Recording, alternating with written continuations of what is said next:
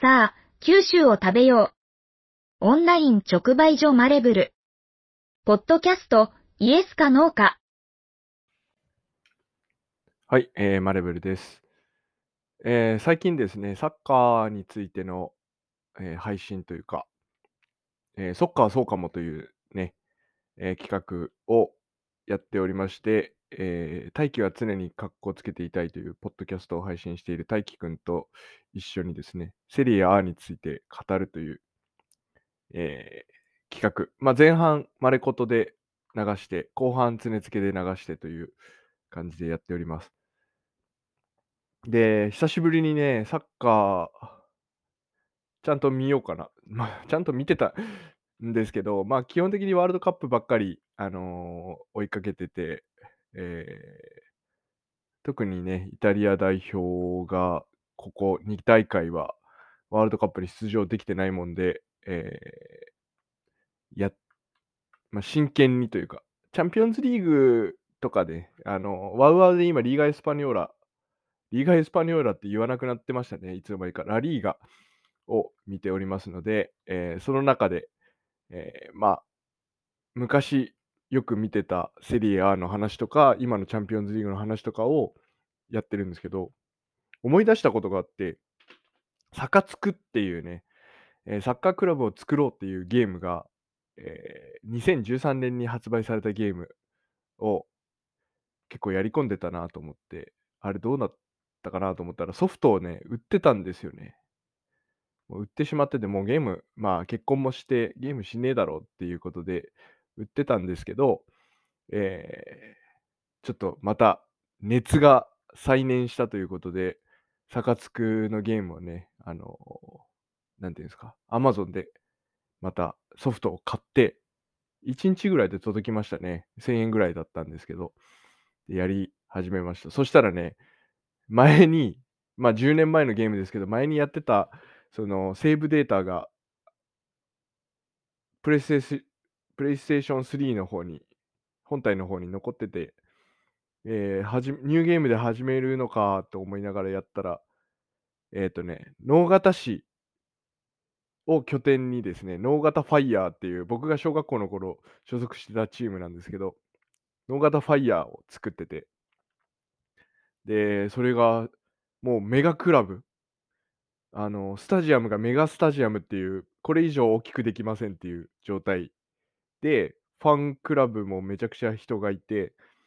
で、毎回8万人かな、最大。8万人のお客さんが毎試合ホームゲームでは入るみたいな、えービッグクラブを、えーもうすでに作ってまして、で、サカツクってやっぱ最初、J リーグから始ま、J2 から始まるんですけど、J2 からその架空のチームで始めていくってめっちゃ大変なんで、これいいじゃんと思ってやり始めました。で、まあね、あの昔のサカツクサッカークラブを作ろうっていうゲームは、あの代表監督も兼任できたんですよ。だからその J リーグで日本人選手、昔のね、えー架空の選手とかも出てきます。鎌本鬼重をもじった川本鬼重っていう、鎌本国重さんをあのメキシコオリンピック銅メダリストですね。えー右45度からのシュートは絶対決めるっていう男なんですけど、えーその伝説のストライカーをもじって川本鬼重っていう、選手がいまして、えー彼がそのノーガタファイヤーに所属してたりとかですね。で、日本人選手を育てて、やっぱりその日本代表をワールドカップ優勝に導くっていうのも一つ面白い、えー要素だったんですけど、まあ、それがちょっと今なくなってて、で、ソッカーそうかもでは結構セリエ A のことについて話すということになってますので、えーちょっとね、これ、あの、サカツクのゲーム移籍できるんですよね。監督として、あのー活動してるので、だから実際ウイニングイレブンみたいに試合で選手を実際に自分で動かして、えー勝たせるっていうことはできないんですけど、いろんなこうクラブハウスを立てて設備を整えたり、クラブの人気を上げていくような、えプロモーションをやったり、えーと選手ですね、選手の育成だったり、えスカウティングだったり、えーまあ、販売？販売って言ったらあれですけど、移籍金を、えー、育てて移籍金を多く獲得して、またそれをクラブの、資金源としていろいろつなげるみたいなことをややりつつ、強いチームを作って、え、いろんな、まあ、J リーグとか、えー、アジアチャンピオンズリーグとか、えー、クラブワールドカップで勝っていくようなチームを作っていくということで、野方はクラブワールドカップを制覇しまして、えー、今でいう、その、現代でいうスーパーリーグ構想みたいな、ワールドプレミアムシップチャレンジみたいなのがね、あって、それも、えっ、ー、と、W3 から始まって W2、W1 まで行くと、まあ、チェルシーとか、マンチェスターユナイテッドとか、バルサ、レアル、えー、マンチェスターシティもいるし、えっ、ー、と、ミランとか、えー、インテル、ユベントスとか、まあ、そこら辺のビッグクラブ、えー、世界欧州リーグのビッグクラブがこう集うようなですね、え1年間通してリーグ戦で戦うみたいな、えスーパーチャンピオンズリーグみたいなのが始まるんですよ。で、そこに、えー、そこを1回優勝したのかな？優勝した。で、2回目、2年、2連覇に向けてやってる途中で終わってたんですよね。セーブデータが。で、これヨーロッパに移籍しようかなと思って進めてたら、なんとですね、あの、欧州、そのワールドプレミアムシップ、スーパーリーグみたいなのに参加してたので、えー、そっちに選手の力を入れてたら、J リーグを2位で終わることになって、浦和レッズが1位で優勝してて、で、2位だったんで、J リーグ2位だったんで、来年、来季のワールドチャンプレミアムシップには参加できません、出場できませんってことになっちゃって、ああ、昔の俺ってこれでやる気なくなってやめたんだなっていうような え、また1年間 J リーグ戦うのかみたいな。そうすると、外国人の、えー、枠の制限があるので、J リーグには3、えーと、3人プラス1人か。えー、そのルールの中で戦わないといけないので、えっと、外国人選手をそのワールドプレミアムシップに優秀な外国人選手を当ててたんですけど、彼らをベンチ外に置かないと、えっと、試合続行すらできないっていう状態なんですよね。で、彼らをベンチ外に置いておくと、不満が溜まってきて、えっと、起用法に不満がありますみたいなことになっちゃうので、うわ、やりたくねえって思いながらも、まあちょっと肩慣らしじゃないけど、やってみっかっていうことで、1年やって、えー、プレミアムシップに返り咲いて、プレミアム、ワールドプレミアムシップを、えー、1年戦って、えー、2連覇という形になるのかな。まあ、間が1年空いて2連覇ということで、えー、優勝して、2連覇して、えー、クラブに700億、脳型のですよ。あの、もう片田舎、5万人ぐらいしか人口がいない田舎のでクラブを立ち上げて、えー、ワールドプレミアムシップ2連覇、プラス、えー、790億のそのクラブにお金を残して、えー、まあ、毎回大会ごとに3億円ぐらい、あの、6億円か、6億円ぐらい、あの、チケット収入が入りますんで、えー、それで残して、さらに新幹線を引いて、地下鉄まで引いて、モノレールまで引いて、えー、街にですね。で、ついにヨーロッパに移籍するということに、えー、なりました。で、まあ、嫁さんからしたら、なんかずっと同じ映像を流してて何が面白いのかって思うんでしょうけど、まあ、ヨーロッパに、えー、ヨーロッパのユベントスですね、えー、トリノのユベントスに移籍しまして、えー、資金が100億円ぐらいになったんですけど、えー、その中で、まあ、ヨーロ今度はヨーロッパでチャンピオンズリーグを戦いながら、えー、セリエ A を戦いながらチャンピオンズリーグを戦うというような、え、ことで、いろいろ差配していくと。で、脳型の、えー、チームにいた選手たちも、監督がそっち行くなら俺も連れて行ってくださいみたいな人がいっぱいいて、まあお金はかかるんですけど、まあ、ちょっとしたいろんな裏技を使いながら、えー、ほとんどえー、その外国籍選手の人たちは移籍させて、今、えー、監督としては27年目です。選手はですね、あのエディット選手を1人作れるんですけど、若林源三っていうね、あの、キャプテン翼の若林源三がいますね。えー、パーフェクトセーブを持ってる、鬼人っていうプレイスタイルでやってますけど、まあ、世界と対等に実力を戦える実力を秘めるって書いてますね。あと、カーワン。あの、ドイツのカーワン。これ、カーンですね。カーンがモデルになったゴールキーパーが、この2人が、えー、しっかりゴールマウスを守ってくれておりまして、えー、ザンバレッタね、ザンブロッタかな？えー、イタリアのザンバレッタ、サイドバックなんですけど、今んとこね、あの352のシステムでやってますんで、サイドバックはいないんですけど、えー、3センターバックでやってるんですけど、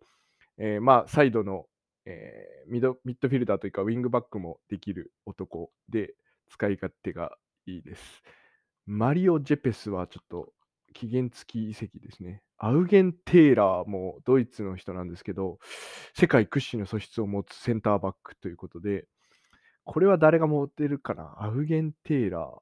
ベッケンバウアーじゃないよね。ベッケンバウアーね、バウアーっていう名前やったと思いますね。で、バンチっていうね、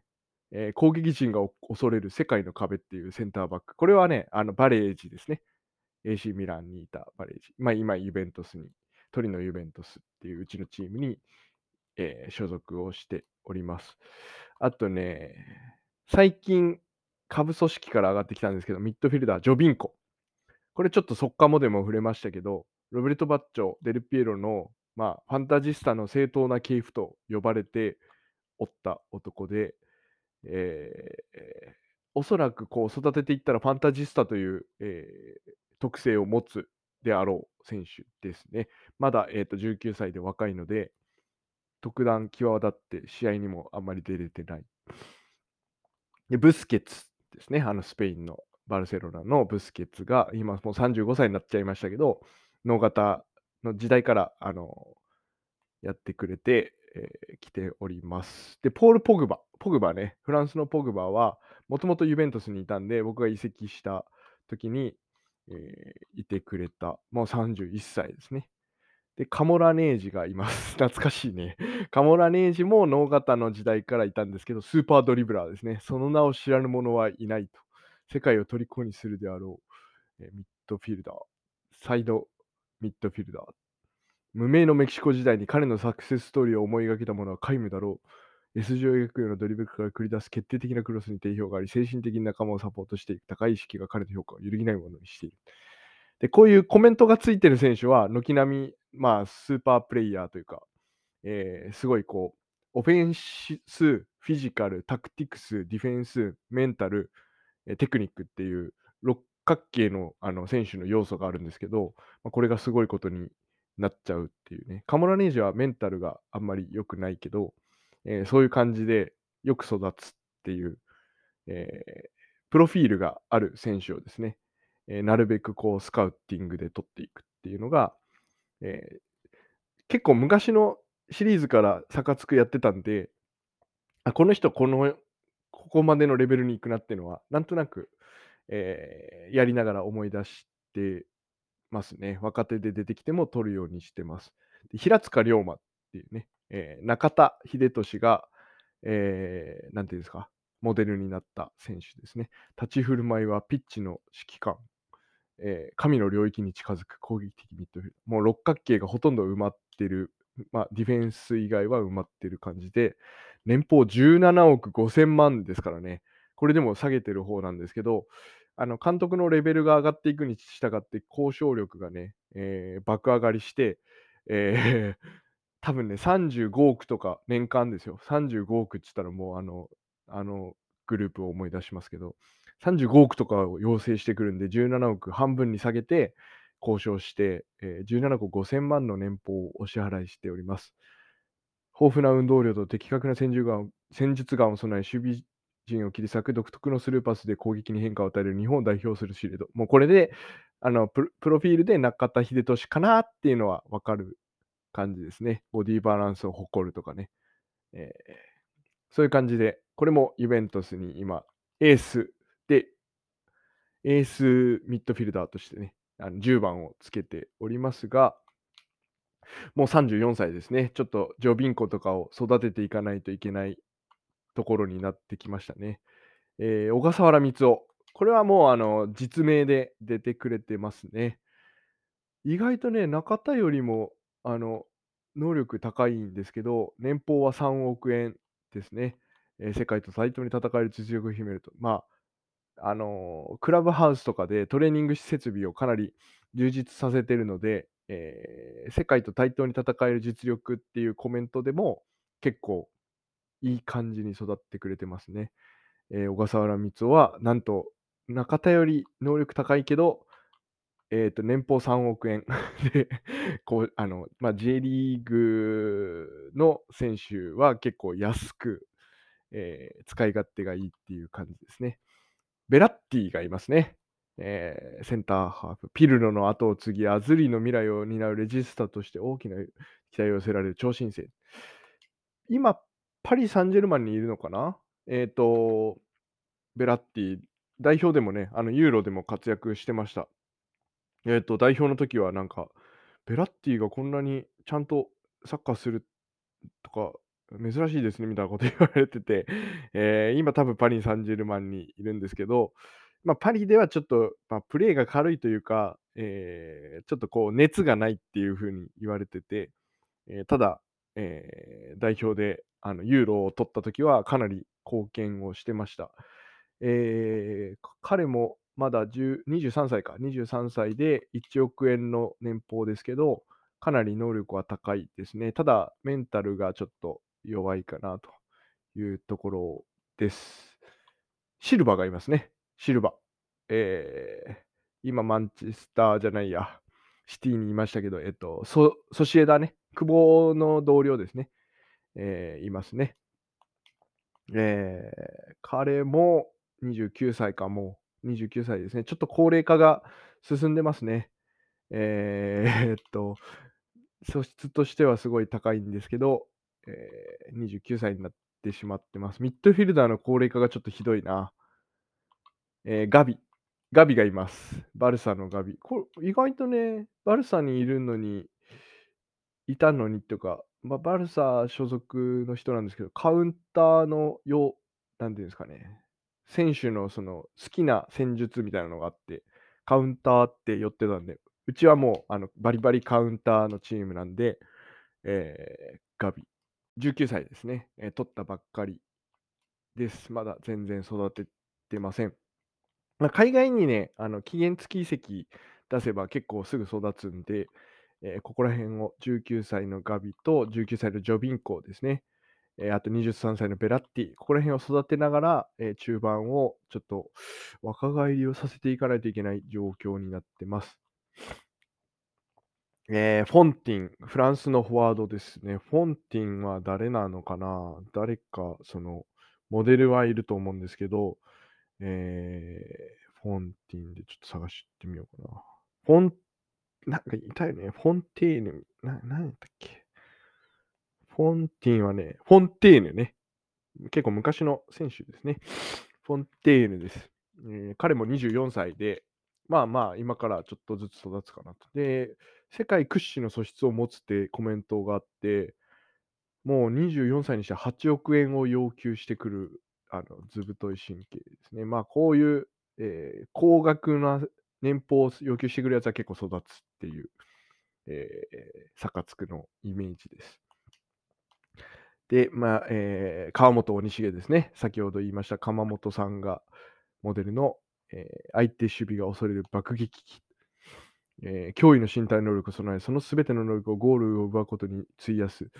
えーゴールの基準と呼ばれる、知る人ぞ知る日本が生んだ世界的ゴールゲッター、見えないシュートはゴールキーパーを突き飛ばしてネットを突き破る。すごいですね。で、13億円ですよ。年俸ね。13億円。ああ、中田、まあ、平塚さんの方が、平塚龍馬の方が高いですね、年俸は17億。本当はこっちの方が能力的にというか、ゴールゲッターなんで、えー、まあ、能型時代から236ゴールを上げてるのかな能型時代からじゃないのかなまあなかなか頑張ってくれてます。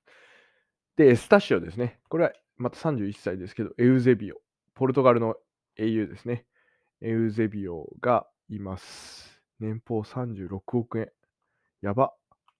もうこれ払うだけでちょっと100億円いくんですよね。年俸。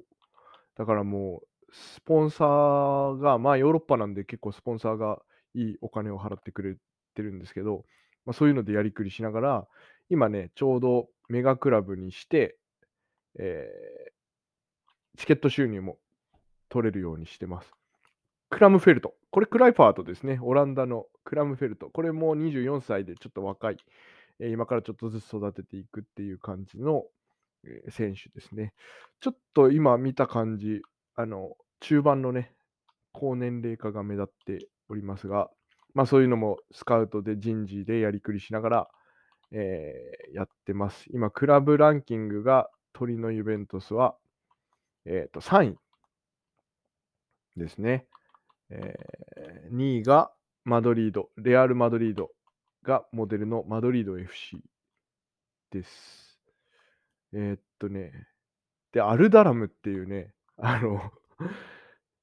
あのライバルチームになるのかな。えーっと、そのワールドプレミアムシップにも出てくるんですけど、アルダラムっていうチームが、えーっと、イイングランドのチームなんですけど、石油王が買い取って、チームごとね。で、すごい資金をつぎ込んで、今、えーめちゃくちゃいい選手を揃えて、えー結構そこそこ強いですね。あの、今、うちのチームでも、えー勝つか負けるかみたいな戦いになってます。あと、ビッグバン・イビサっていうのもスペインにあって、これもあの大富豪が買い取って、えーものすごい、あの、なんていうんですか、強引な手口で選手を買い漁って、えー強くしているっていうのが4位にいますね。クラブランキング4位。でここら辺としのぎを削りながら、まあ、えーマドリーとかバルサとかミラン、えーチェルシー、マンチェスターユナイテッド、マンチェスターシティ、ミラノとかですね、えードルトムントとか、ミュンヘンも、これもバイエルン・ミュンヘンだと思うんですけど、えーマンチェスターシティ、まえーま、レアル・マドリードじゃなくて、あ、名前出てこん。アトレティコ・マドリードとか、えーローマとかもね、ローマとかも当時2013年なんでちょっと強かったかな。ちょうど今、あのナポリのスパレッティが、えー監督やってた頃ぐらいじゃないかな。ちょっと遅いかな。もうその後ぐらいかな。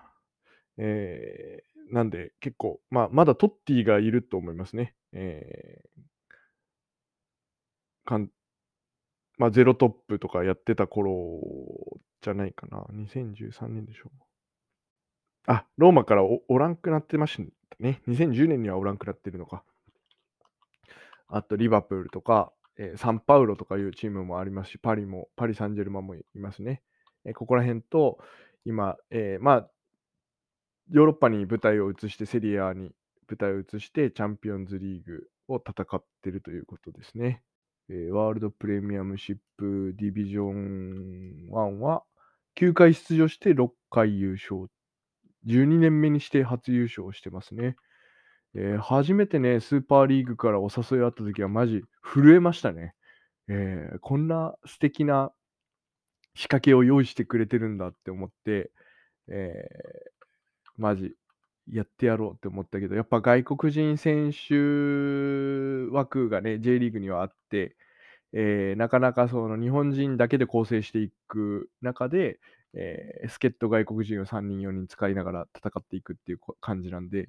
結構ね、えー最初の方は苦戦しながらも、えーいろんな、まあ、スカウトとかも、えー昔はね、あれ、あれ見てました？あの、攻略本？見て、見ながらやってましたね。攻略本も分厚いのがあって、えーそれを見ながらやるっていう感じでしたね。えーサッカークラブを作ろうをね、やってて、まあこれが何につながるかっていうのは微妙なとこなんですけど、えー多分うちの奥さんは何やってんだこいつ今更ゲーム引っ張り出してきて昔のなんかずっとサッカークラブを運営してるけどっていう。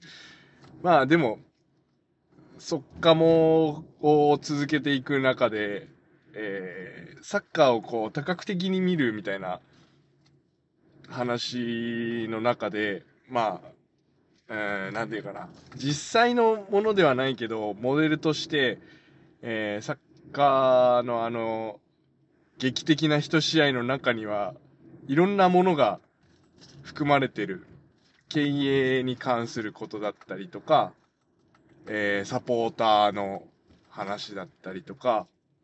えー、まあ、スポンサーもそうですよね。あと、グランドキーパーとかね。最近もあの、久保くんが、レアル・マドリード相手に、えー、先制点を挙げましたけど、レアル・ソシエダーのね、久保くんですよ。えー、彼も、あの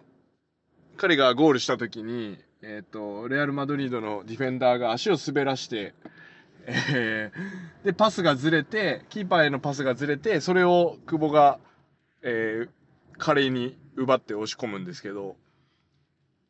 ああいうのも、あの、ハーフタイムにね、えー、グランドキーパーの人が一生懸命水をまいて、えー、ホームのソシエダが有利になるようになのか、まあ、パスがね、パスサッカーがやりやすいっていう部分もあるので、まあ、そういう感じでアシストをしてくれて、まあ、そういう裏方の部分とかも、えー、サッカークラブを作ろうという、ね、えー、全体的なマネージメントをや、シミュレーションしていくゲームの中で、えー、なんていうかな。センサーが貼れるというか、アンテナが新しくセンサーが立つみたいなところもあるので、えー、まあ、もし今、プレイステーション3をが、えー、お家に眠ってて、えー、なんか久々になんか没頭できるゲームねえかなって思ってる人は、このプロサッカークラブを作ろう。2013、えー、中山正史が表紙かな。えー、なんかですね、えー、Amazon とかでソフトを探してもらってやってみて、まあ自分の出身の市町村にチームを新たに打ち立てることもできますし、なんかね、こう、自分が昔好きだった選手とか、懐かしいみたいな人が出てきますので、えー、彼らを自分のチームに引き入れて、え面白い。まあ、自分の理想とするサッカーチームを、えー、組み立てていく、え、作っていくってのも、えー、一つサッカーを楽しむ上での醍醐味なんじゃないかなというふうに思います。いいかなこんな感じで。結構無理やりこじつけて終わらせましたけど、えー、プロサッカークラブを作ろうでした。以上です。君の声を届けようアンカーマレブルの言葉日記は誰でもポッドキャストを始められるアンカーで配信しています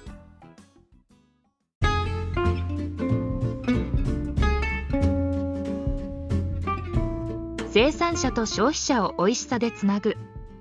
オンライン直売所。あなたも。マレブルで地産地消しましょう。合言葉はイエスかノーか。